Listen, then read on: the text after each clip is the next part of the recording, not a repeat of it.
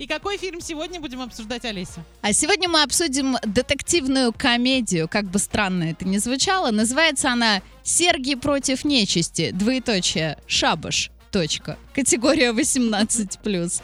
Но Оля сказала, что это максимально странный фильм, но при этом неплохой, Да, необычный. да, необычный. И Как раз вот в тему, вот- в да, тему да, нашего да. двойного утра сегодня. Давайте отзывы. Давайте. Неплохо. Один раз вполне можно посмотреть, чтобы чисто поржать и отвлечься. А для этой цели фильм вполне подойдет. Ну и когда хочется чего-то необычного, а так фильм больше для любителей такого жанра. Напоминает э, компьютерную игру, в каждом этапе которой новый босс, которого надо убивать. Вот это наиболее точное определение для фильма. И еще одно.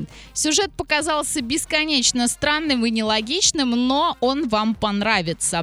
Единственное, что не понравилось лично мне, это игра Романа Маякина. Кроме того, режиссура некоторых сцен показалась довольно странной.